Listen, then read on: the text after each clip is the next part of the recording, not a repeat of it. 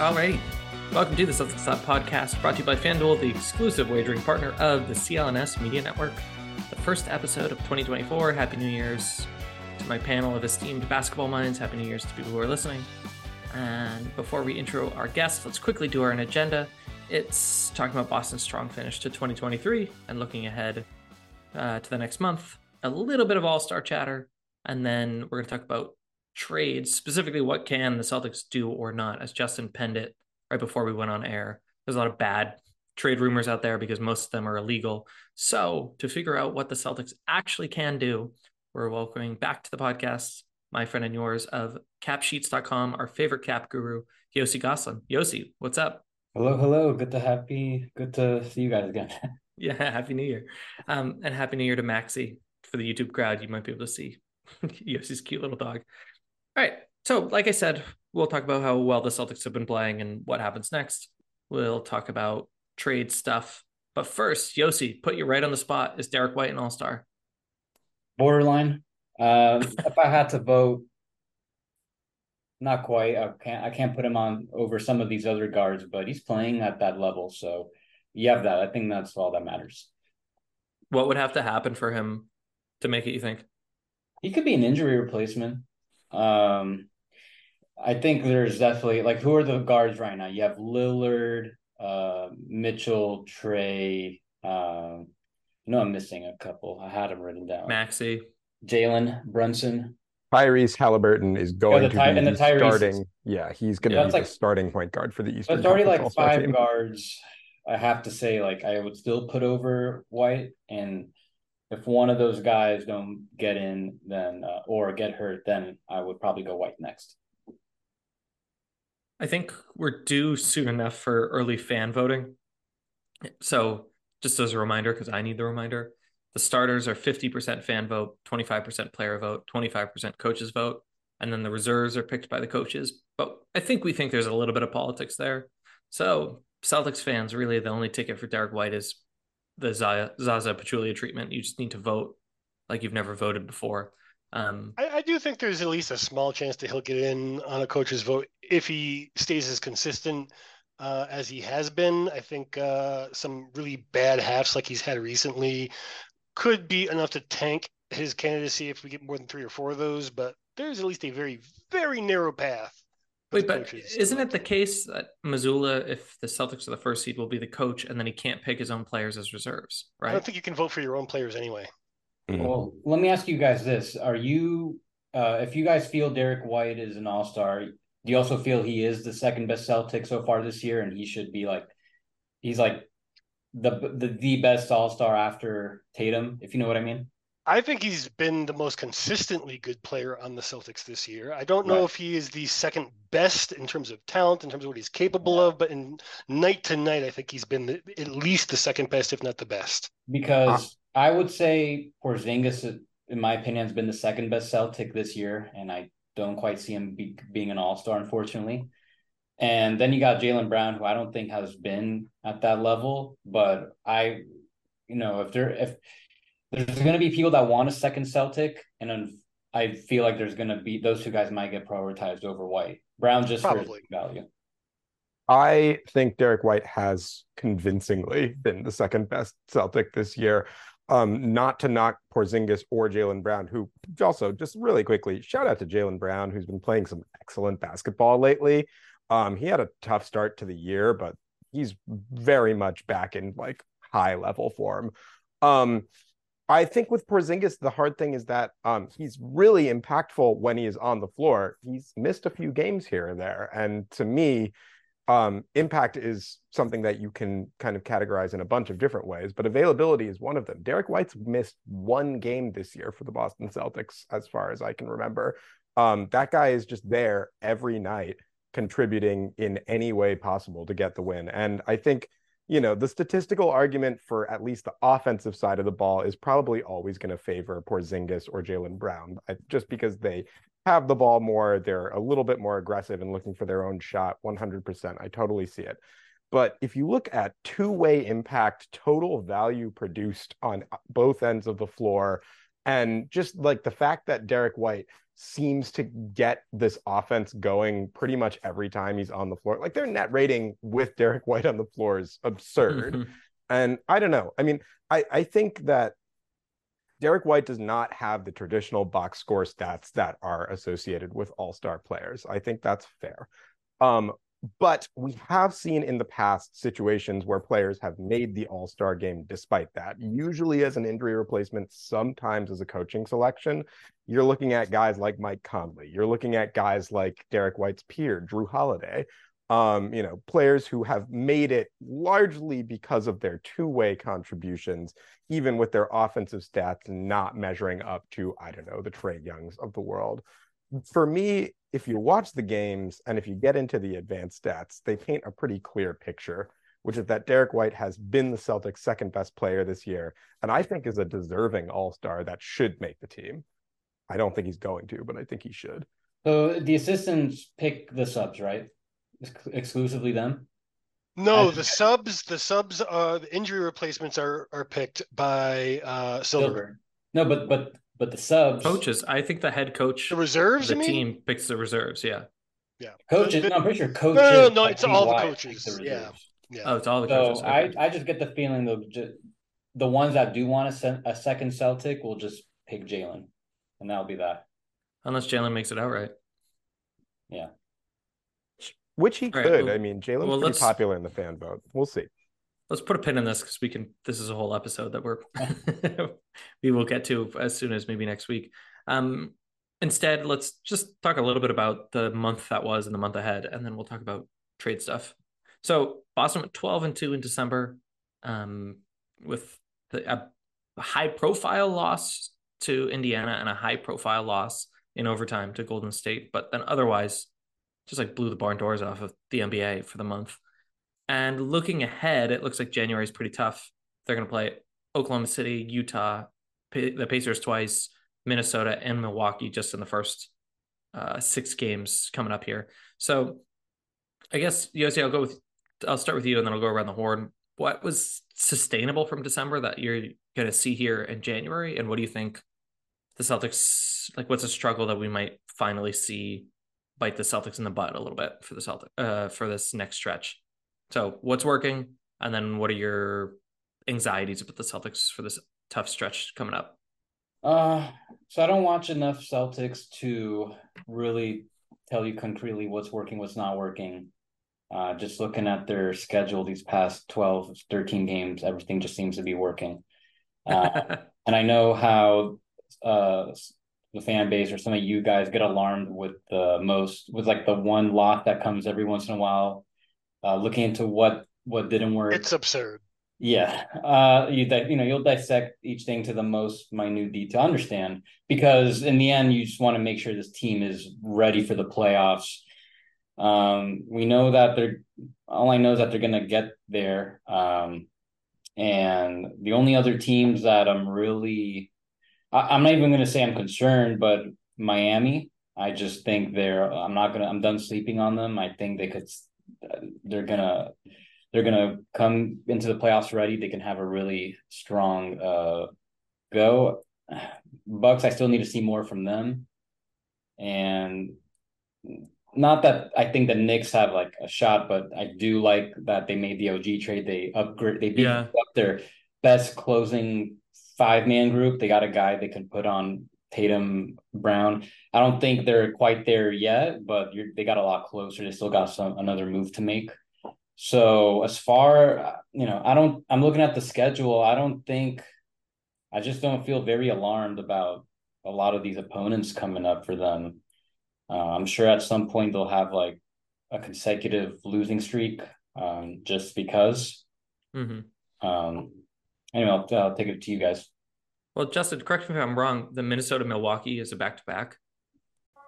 Okay, I want to pause the action here and tell you that you can score early this N F L season with FanDuel, America's number one sportsbook. Right now, new customers get one hundred fifty dollars in bonus bets with any winning five dollar moneyline bet. That's one hundred fifty dollars if your team wins. If you've been thinking about joining FanDuel, there's no better time to get in on the action. The app is super easy to use. There's a wide range of betting options, And you can take a look at things like spreads, player props, over-unders, and more. So visit FanDuel.com slash Boston and kick off the N F L season. FanDuel, an official partner of the N F L. You must be twenty-one and older and present in Massachusetts. First online real money wager only. five dollars pregame money line wager is required. First online real money wager only. ten dollars first deposit required. Bonuses are issued as a non-withdrawable bonus bet that expires seven days after receipt. See terms at sportsbook dot fanduel dot com. Hope is here. Gambling helpline m a dot org or call eight hundred, three two seven, five oh five oh for twenty-four seven support. Play it smart from the start. Go to gamesensema dot com or call one eight hundred G A M one two three four. Okay, back to the action. Uh, off the top of my head, I don't remember, yes. but I, I would be shocked if there was not a losing streak in those next six games, because that's a that's a pretty tough stretch of games. I, I would like to see the Celtics come out of that stretch four and uh, a two, but I would even be okay with three and three, given that is going to be a really hard stretch of games. Alex, do you think we learned anything from the Celtics almost uh, letting go of the rope against Detroit, but then otherwise playing pretty well against Toronto and San Antonio? Yeah, I, I think with all three of these games, I would hazard that the Celtics did, in fact, not really play their best basketball for really all three of these games. Obviously, they blew out the Spurs last night, but the Spurs, with all due respect, are really bad. Um, I think what one something that I'm kind of seeing about this team is that they do have a level of resilience and toughness in crunch time that I think was not there last year pretty visibly. Um, I do think they still have some of the same problems that lead them into getting games into crunch time situations where they maybe shouldn't be. Like that Pistons game, I don't think that game the Celtics really had any business being in overtime against Detroit. Now, I understand Detroit was trying really, really hard to win that game, like giving it their absolute best effort. And I do think, like, shout out to Cade Cunningham, man. That guy is trying his absolute hardest to make that team a winning basketball team. Um, but like with that game, you know, they still have these moments where they kind of lose focus, the ball stops moving. Um, and in particular, I think it starts with the head of the snake, Jayson Tatum, who I think is, you know, having a great season, seems to be a kind of standard procedure for him at this point, but um, is not he's not playing as well as we've seen him play in the past. Yeah. And I think his decision-making, particularly when he starts really hunting for his own shot, particularly like going for the outside shot, which the pull-up three ball has completely abandoned Jayson Tatum this year. Um, he's still a good catch and shoot guy, but pulling up, not working.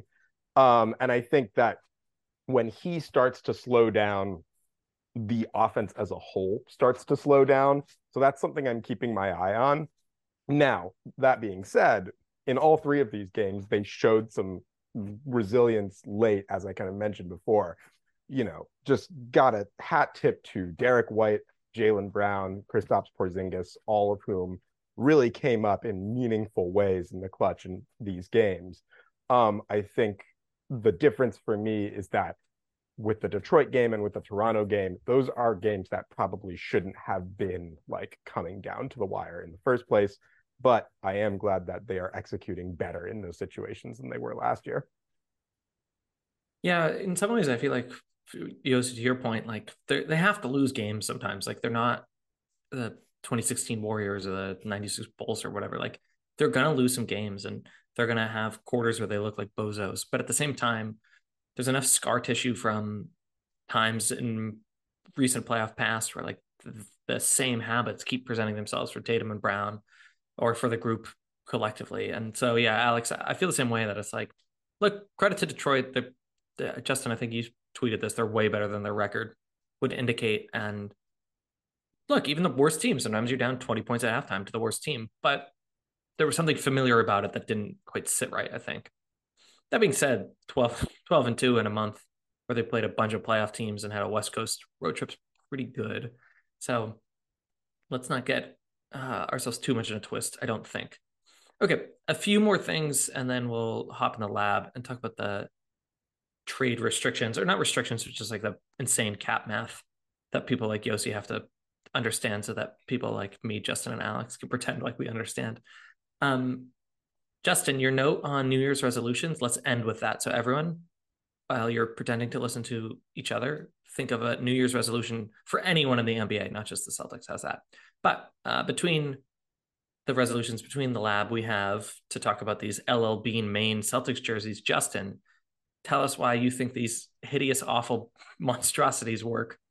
Well, for one thing, they're L L Bean, and if that tells me anything, then they will last forever. Uh, and the the people in your life, uh, when you wear them, will hate that because they are the ugliest things I have ever seen.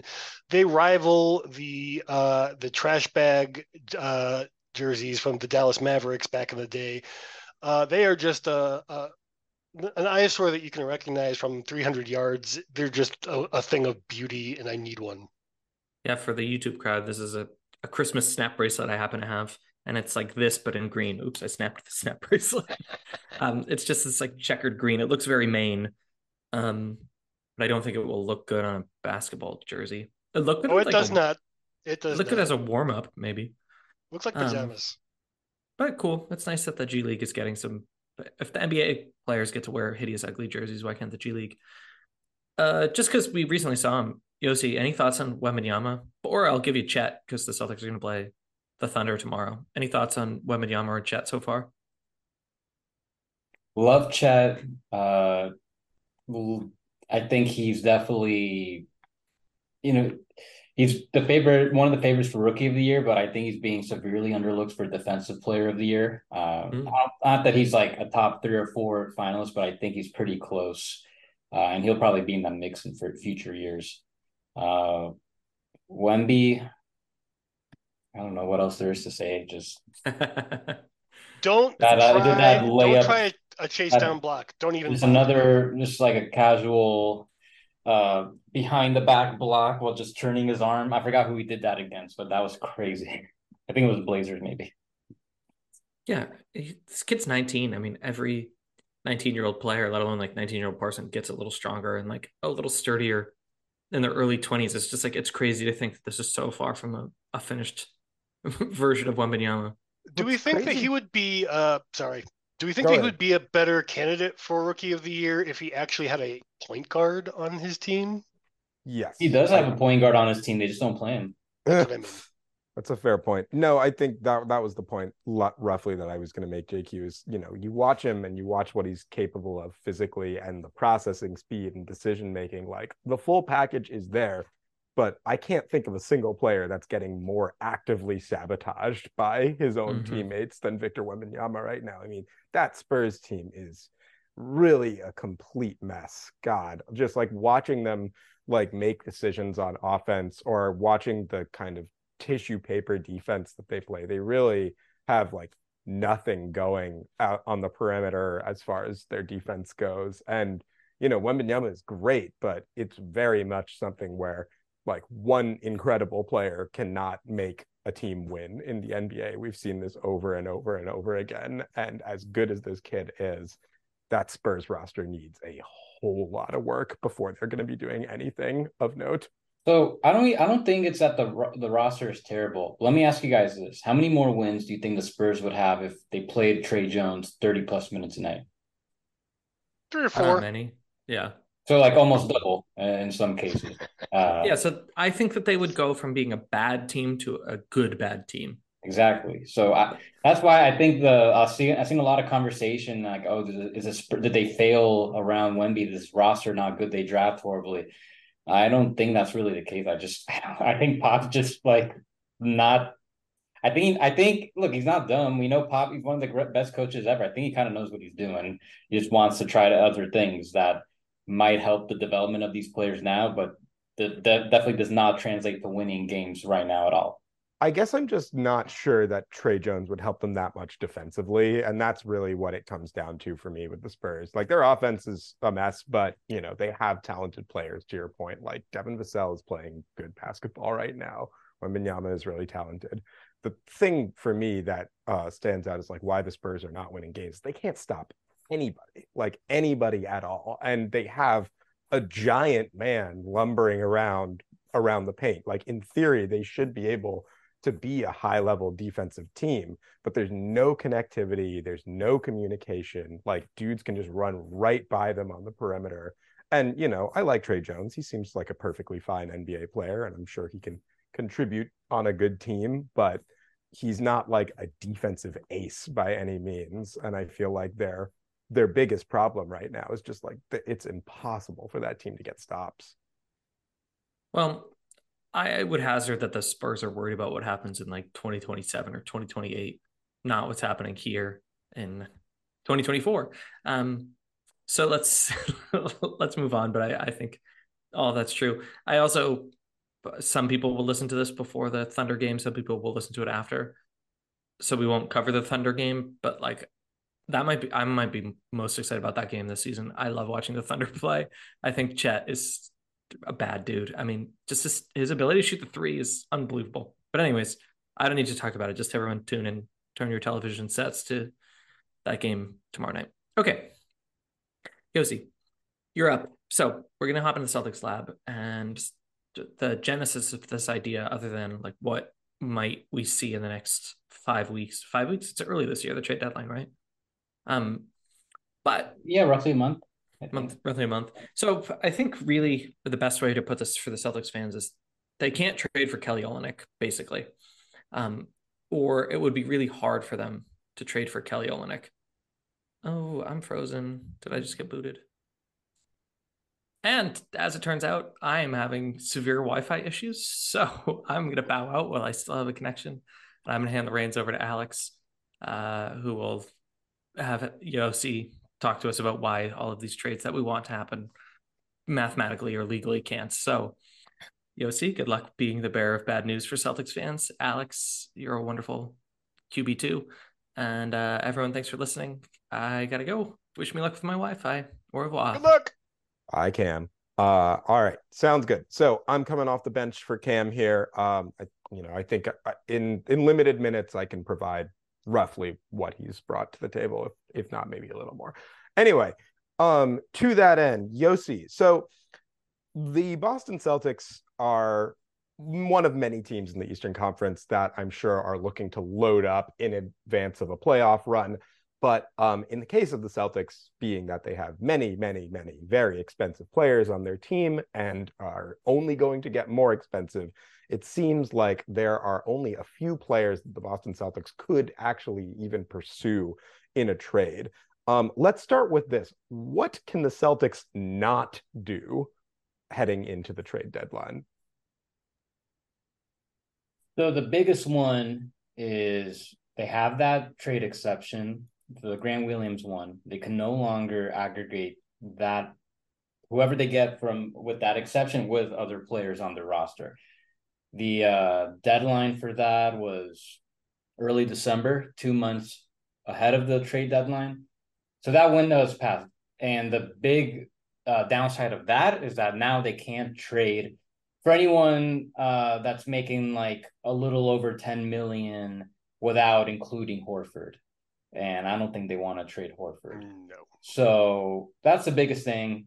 Really, they're uh, they're kind of limited at getting a player who makes the uh, exception amount plus two hundred fifty thousand. Uh, they could try to aggregate Pritchard and another minimum salary, but it, you're kind of also still getting that same salary type player. So that's at the highest end. In my opinion, I don't even think they're going to go for someone that expensive. I I would I think they'll go for someone much cheaper, uh, maybe even like a guy, uh, a big man on a on a minimum type contract. Um, this is the one we're talking about, big men, of course. I'm sure they're gonna look uh, for every type of player they can possibly get. Um, but that's the biggest thing. Uh, so people who were hoping they could get Kelly Olynyk or Isaiah Stewart, just to name a few, it's not happening. Yeah, unfortunately, Daniel Theis will likely not be returning to the Boston Celtics this year, as much as it pains me to say it as a Theis head. Um, anything else that we missed there, J Q, as far as what the Celtics cannot do?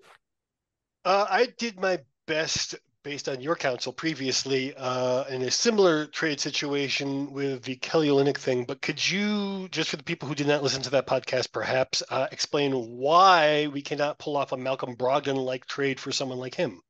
Yeah, so the new C B A addressed that. They, uh, they, I, guess, I don't know, the league owners, whoever, they did not like how some of these teams that are already have such big payrolls uh, are combining multiple of their minimum players to get uh, just enough salary to match for this super expensive player. And the Malcolm Brogdon one is probably the most relevant example. When the Celtics traded for Malcolm Brogdon, they traded uh, Theis.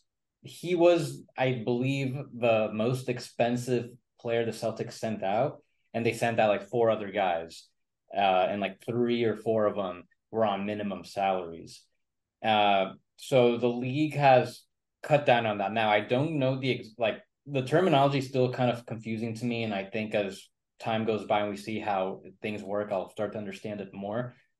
Um, but it's it's something like you can't aggregate more than one minimum player if you're uh sending out, if it's not like an equal trade. Like, I guess you can, it has to be kind of proportional, so you can't do Cornet plus Banton, uh you know, two minimum salaries plus, I don't know, Pritchard, not a minimum, uh for one guy.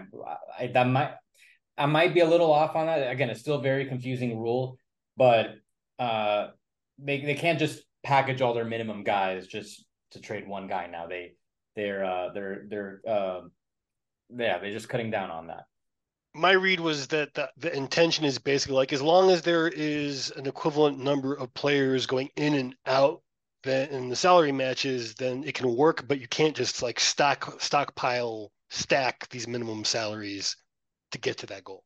Yeah, especially if the amount of players you're taking back are disproportionately lower than the amount you're sending out. You can read the rule. It's still a little, uh, it's still kind of foreign to me. That's really the one thing of the new C B A I'm still having trouble grasping. But yeah, they can't, like, it just can't be doing these like three for ones, four for ones.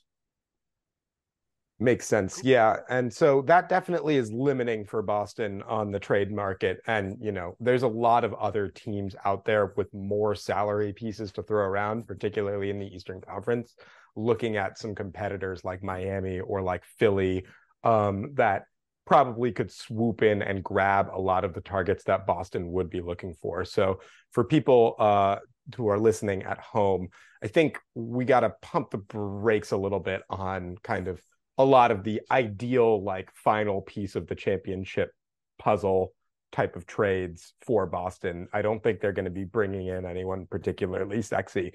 Um, they can do some things, however, maybe bolster the end of the bench, as we were talking about.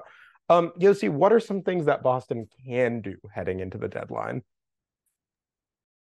So for through this season, they can still aggregate their normal salaried guys. Um, They don't have too many, though, like we've mentioned earlier. It's like Pritchard, who's not in their top six guys, and then I guess Jordan Walsh technically counts. Um, so they cannot uh, – so, yeah, starting next year, they as a second – as an apron team, they're not going to be able to aggregate anything. So they can still aggregate, like, just on a little – like, on, on a smaller scale. Uh, they could sign players on the buyout market who's uh, – salaries were less than the twelve point four mid-level exception. So if a guy like Hayward or Kyle Lowry becomes available, they're not going to have a shot at them, but um, anyone making less than that twelve point four mil, uh, Boston can go ahead and scoop them up. And I think that I would say that most likely the Celtics are going to either trade for minimum guys that, you know, they could just absorb them. They don't have to send anything back out, uh, or just find some guys on the buyout market. I, I think they're going to, if I have to guess, they keep things relatively simple, not uh, because they don't want to send assets or they don't want to spend money. It just, it's just so hard for the Celtics to do anything uh, me, like really um, like meaningful at this point with how limited they are in movable salaries. What about the possibility of signing and trading a player to another team? So would they be able to get anything more by, say, giving someone a salary more than what they're making now in an extension, if they're extension eligible, for example? Uh, like maybe they decide, maybe there's a player out there that would it be possible, say, Sam Hauser, they want to extend him. Uh, I'm not even sure if he is extension exam- uh, he's not. But, like, if there was a player like that, uh, would that be something they could do? And what would the rules be if that was the case? I just, I'm, I'm looking at the roster. I don't think that really applies to anybody. Okay, uh, so that's off the table. Just got his extension. Thankfully, they could still move him. And the extension is not, uh, is nothing complicated that, uh, it's not too high that it complicates how he can be included in trades if they want to trade him. Uh, I don't think there's any like trade out there where like an extend and trade helps them. Okay. So if I'm reading this correctly, guys, uh, based on what you've discussed, it seems like outside of basically trading like two-ish at most minimum salary guys, um, just to send out salary to fill that Grant Williams T P E, there's really not a tremendous amount that Boston can actually do as far as the trade market goes. Is that right? I mean, they could, in theory, trade a Horford, trade a Pritchard, trade a Hauser, but given how well those guys have been playing and how important they are to the rotation, it seems, to me at least, really unlikely that any one of those three guys are going to be on the move. Sorry about that. I was trying to do, get my calculator out to figure, just do something for you guys. It's all good. So then in terms of players that Boston actually could send out, you're probably looking at like maybe a Luke Cornet here, maybe a Delano Banton there, but really not much more than that in all likelihood. Yeah.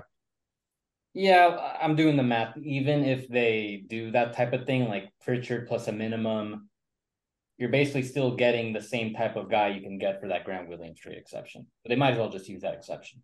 Right. Yeah, that makes sense. And yeah, no, I think if you're attaching a salary to Pritchard, um, the players that are available even to do even to do that trade are frankly probably not that much better than Peyton Pritchard already is. Um, so that one strikes me as a little unlikely. Um, that being said, you know, I think all championship level teams are trying to stay active around the deadline and kind of upgrade their roster. Um, let's start with this. Where would this team even need to upgrade on? You know, we're looking at them. They have the best record in the league. Um, they have a top six that by all accounts, according to, you know, other G Ms, competitors, is the most fearsome top six in basketball. You're starting to see guys like Pritchard and Hauser, you know, really pop off the bench and provide meaningful impact. And you're even seeing, you know, I mean, Luke Cornet's coming off his best two-game stretch and God knows how long. You know, Neemias Queta is coming in and providing reasonable support minutes for this team. You're seeing the impact of, like, even an O'Shea Brissett popping in here and there. So what does this team even need in the deadline? What are some things that we would be looking for? I'll swing it to you first, Yossi, and then to you, J Q. It's, I just think they need a little more size in case something happens to Porzingis or Horford uh, gets tired. Um, I don't think their other bigs are very viable for the playoffs. So as, as long as they could just get one more bruising type guy down there, I feel a little better. Other than that, look, you're gonna everything uh, hinges on their top guys. They all need to be healthy and available. And as long as they are, they're going to play way too much. That really doesn't matter what, what else they do. Like if, if, if White or Holiday is down, I don't think I wouldn't count on Pritchard doing enough in the playoffs to, to help save them. It'll just be on the other guys.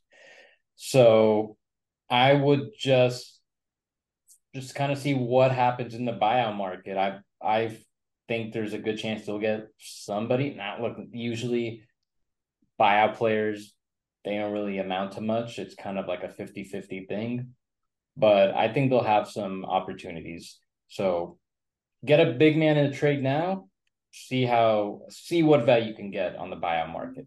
You might be surprised who you could get. So we've heard a lot about the front court and about Horford and, uh, you know, Porzingis, and the fact that, you know, when they're healthy, they're great, but obviously there's some risk there. Um, who are some guys that we could even go after for that big man spot, J Q? What are some names that come to mind? So it depends on how you wanted to handle it. Uh, there are some buyout candidates. Uh, The Athletic Sam Vecini listed a bunch of them. A couple of them, they might get you excited. Joe Harris, Doug McDermott would sound like they'd be great additions at potential positions of need who could actually impact the game if they were bought out, except, as Yossi noted, they make too much money. Uh, P J Tucker is a is a possibility. He doesn't really bring any size, but he, he kind of does still bring a little bit of something that could be useful for Boston. He's not the P J Tucker of seasons past, which makes sense because he's closer to my age than uh, most of the people on the team he'd be playing with. And I don't even know if it would be legal. Let me, let me uh, check in with you. He didn't work out so good last time, but maybe with a little bit more of a system instituted, if it were even C B A legal. Uh, if Mike Muscala was bought out, would he still be off limits for Boston? He would need to get traded again and then bought out. And then okay, he could go so back to Boston. Hmm. So that's not happening. But there is this guy, uh, you might have heard of him, Blake Griffin. If they could convince him to come back, that could be pretty interesting. JaMychal Green, Darius Bazley, Kem Birch, Nerlens Noel are some free agent names who are out there. Um, I'm also keeping an eye out on some wing depth. Uh, I think... You know, if T J Warren were actually capable uh, as a free agent of filling in some minutes, or maybe my personal preference for something like that, to handle the ball a little bit and provide kind of like a more like a Lamar Stevens role in the backcourt would be Amadou Diallo. Um, anyone strike you, either of you guys? I mean, the obvious choice for me has always I know where been you're going. Andre Drummond, who I have been talking about for months on this very podcast. Now, Andre Drummond recently had a pretty darn good game, uh, twenty and twenty something. Um, and so he's probably going to be a little bit pricey for Boston. Chicago will definitely be asking for some real pick value for him. But um, there is a world where, you know, Boston still has control of a lot of their future firsts. They could, in theory, throw something together that would fit into the Grant Williams T P E with Drummond's salary. It would definitely be a rental. It would just be like, hey, here's Andre Drummond for your playoff run. And given that Andre Drummond uh, is, well, not a great free throw shooter, it really would be, hey, here's Andre Drummond for the last two months of the regular season. Um, burn a first round pick for that. So I'm not sure Boston is going to be doing that. But um, if you want to talk about players who would be an ideal fit and also make less than the Grant Williams T P E, you got to start with the big man in Chicago, I think. Very Anybody? hard. To, oh, go ahead. Go ahead, Yossi. Yeah. It's just very hard to identify these guys right now, but two that I I would keep an eye on: Biyombo, mm-hmm. Memphis. Uh, they signed him to a contract that he's making five million, so it's tradable. So maybe there's like a three-way type thing where if they trade Biyombo, maybe he could get routed to Boston. I think that could be nice based on how he's been playing. Another guy who I think it's unlikely, but I just keep an eye on him. Precious Achiuwa just got traded to the Knicks, and they they do need him right now. They do need their big man depth desperately. But just in case, just not really working with Tibbs. You know how he, he likes to play the most, uh, like the best, absolute best rebounders and the rim protector types. Uh, he'll like if he ends up doing something where he still plays Hardenstein and um, Jericho Sims primarily over uh, Achiuwa. Maybe he could be available, uh, and he would fit in the T P. So that's just the one I'd keep an eye on based on his playing time. Sounds good to me. All right, fellas. So let's quickly go around the horn and just kind of recap what we've been talking about as far as possibilities for Boston uh, as the trade deadline and the buyout market starts to open up. Yossi, we're going to go to you first. The ideal trade edition for the Boston Celtics this year, twenty twenty-four, is? Like ideal trade, legal or not legal? Uh, well, let's legal. keep it legal. Let's keep it legal. Uh, I guess Precious Achiuwa, I think he'd be awesome for you guys like if, if, if he becomes available again. All right. Justin Quinn, the ideal trade asset for the Boston Celtics to be going after is? Well, we discussed him um, off air earlier, and there, it seems there are some people who think that there is a chance that he'll become available based on, you know, future cap considerations in Atlanta. But if Sadiq Bey could possibly be pried loose from the Atlanta Hawks, I would be ecstatic to see him in, in green and white. But that's probably not going to happen. The Hawks are certainly going to do something. I don't know that they're going to be trading with the Boston Celtics, but I would be shocked if that team doesn't do anything uh, around the deadline. Uh, you all know that my answer to this question is Andre Drummond, so we're going to keep it moving to the buyout market. Yossi, again, you will get first crack. Who are we looking at? The ideal buyout candidate for the Boston Celtics? Oh, God. uh, it's tough. I got to really parse this out. Let me give you a little bit of cover. It's not going to happen because someone is pr- almost certainly going to trade for him unless Danny Ainge asks for too much. Kelly Olynyk makes just enough money that he could slide in. But again, like my last uh, option, because we're talking ideal, not realistic, uh, it's probably not going to happen. Uh, maybe someone on the Pistons, like Ooh. maybe Monte Morris or Alec Burks.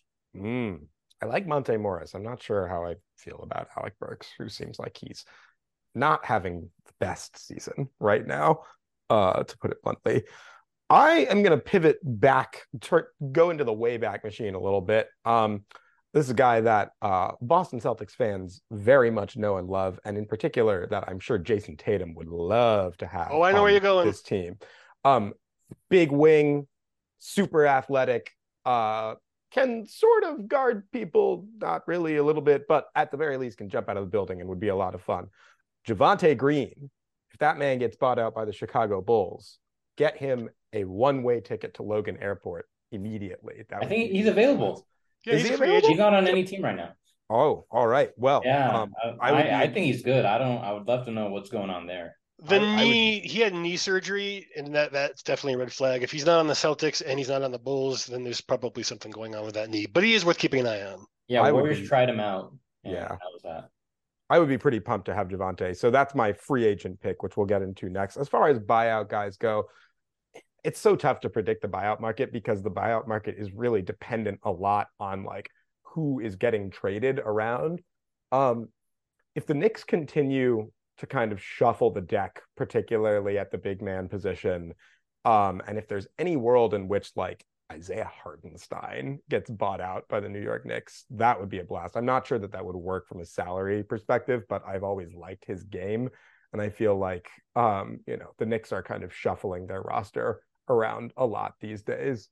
Um, another one to think about is a possible Holiday brother reunion. Uh, should Justin Holiday get bought out, that would be fun just to have brothers on the team, but I don't know. He's, he's fine. Um, all right, so I've already listed my ideal free agent current acquisition. Uh, it's Javonte Green. We'll swing it to you, Yossi. The ideal free agent for the Boston Celtics is...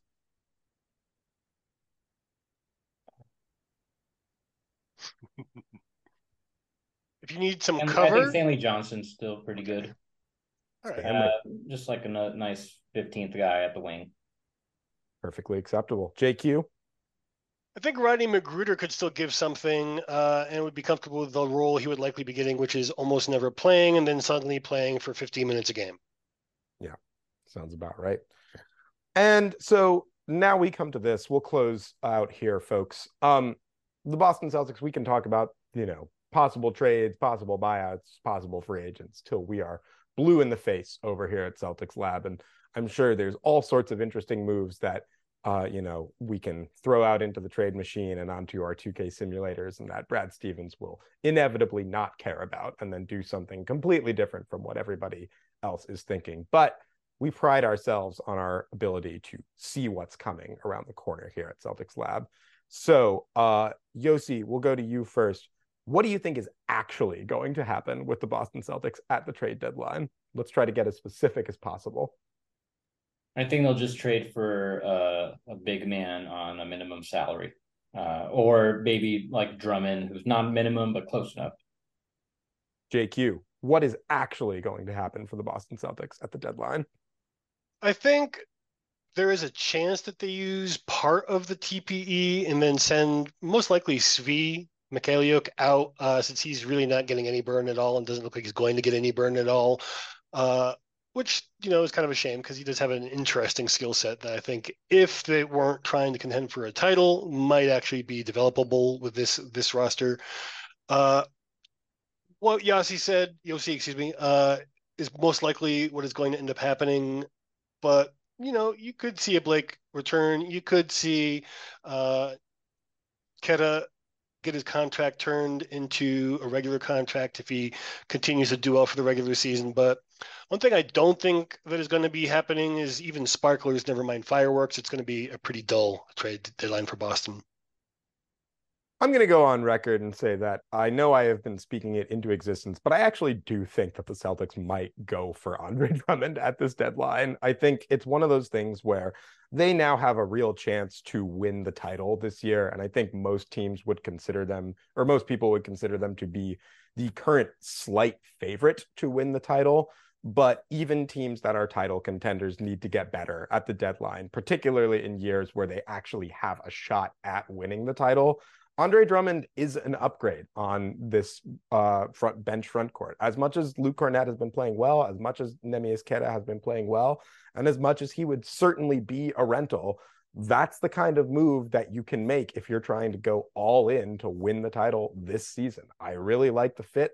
I feel like there's a world in which Brad Stevens says, screw it, let's toss these picks out the window, as he has been doing the whole time. I just feel like the fit makes a ton of sense. So I'm speaking it into existence. Andre Drummond, Boston Celtic, come on down this time in February. All right, folks, we are going to close out. Uh, as you know, this is the first episode of twenty twenty-four. Happy New Year's to you, dear listener, and to everybody else at home. Um, fellas, do we have any N B A New Year's resolutions that we want to walk through to close out this episode? Yossi. I do. Yeah, I, all right, fair enough. J Q, you got first crack. Uh, the Boston Celtics have figured out that they play a lot better when they play fast. So my New Year's resolution for the Boston Celtics is to play with pace as much as they possibly can. Hmm. Yossi, what is your N B A New Year's resolution? Could be Celtics-based, N B A-based, or kind of whatever you feel is best. Uh, I think the Warriors need to get younger and more athletic. Uh, I Steph Curry is still a superstar, and I think we're getting to the point that if, you know, it maybe not be necessarily this moment, but pretty soon the guys around them are, I don't think they're going to have it in them much longer. And if they could just turn the lot, those guys, you know, like, like if I'm not saying like, They, I don't think they're going to trade Klay Thompson or Draymond Green anytime soon. But they should. But I think I think they kind of should soon. Uh, and just get play younger guys. They, they're just doing so much. They're doing really well when they play these their your younger guys. Uh, I could see them doing like Chris Paul, try to get just like two or three guys that they could plug in um, in whatever needs they have, and I, I think they'll do that. But like. I, they they got to rip the Band-Aid off pretty soon. I think it's if they really want to continue winning around stuff, they're gonna have to they're gonna have to rip the Band-Aid off and trade the other guys. I'm, I'm secretly hoping that they're gonna trade Draymond uh, to Dallas, which is the only team I can think of that makes any sense. Uh, but it would also be the most potentially explosive team in the last ten years, at least in the N B A. Uh, I just want to go on record and say that somebody on this podcast may or may not have questioned the Warriors' decision to get older and smaller in the offseason. That's a story for another time. Um, the N B A New Year's resolution that matters the most to me has nothing to do with any specific teams and has nothing to do with any specific players. It has to do with the N B A media landscape. And my New Year's resolution for the N B A media is this. Folks, if a game is listed as starts at seven p.m. or starts at seven thirty p.m., please start the game at seven thirty. I do not need twenty-five minutes of coaching interviews. I do not need all the highlights from the previous game. I do not need more and more and more advertisements and watching all of the fireworks going off in the arena or whatever. N B A as a collective organization, please start games when you say you are going to start games. It will be better for everybody involved. This episode of the Celtics Lab podcast is brought to you by FanDuel, the exclusive wagering partner of the C L N S Media Network.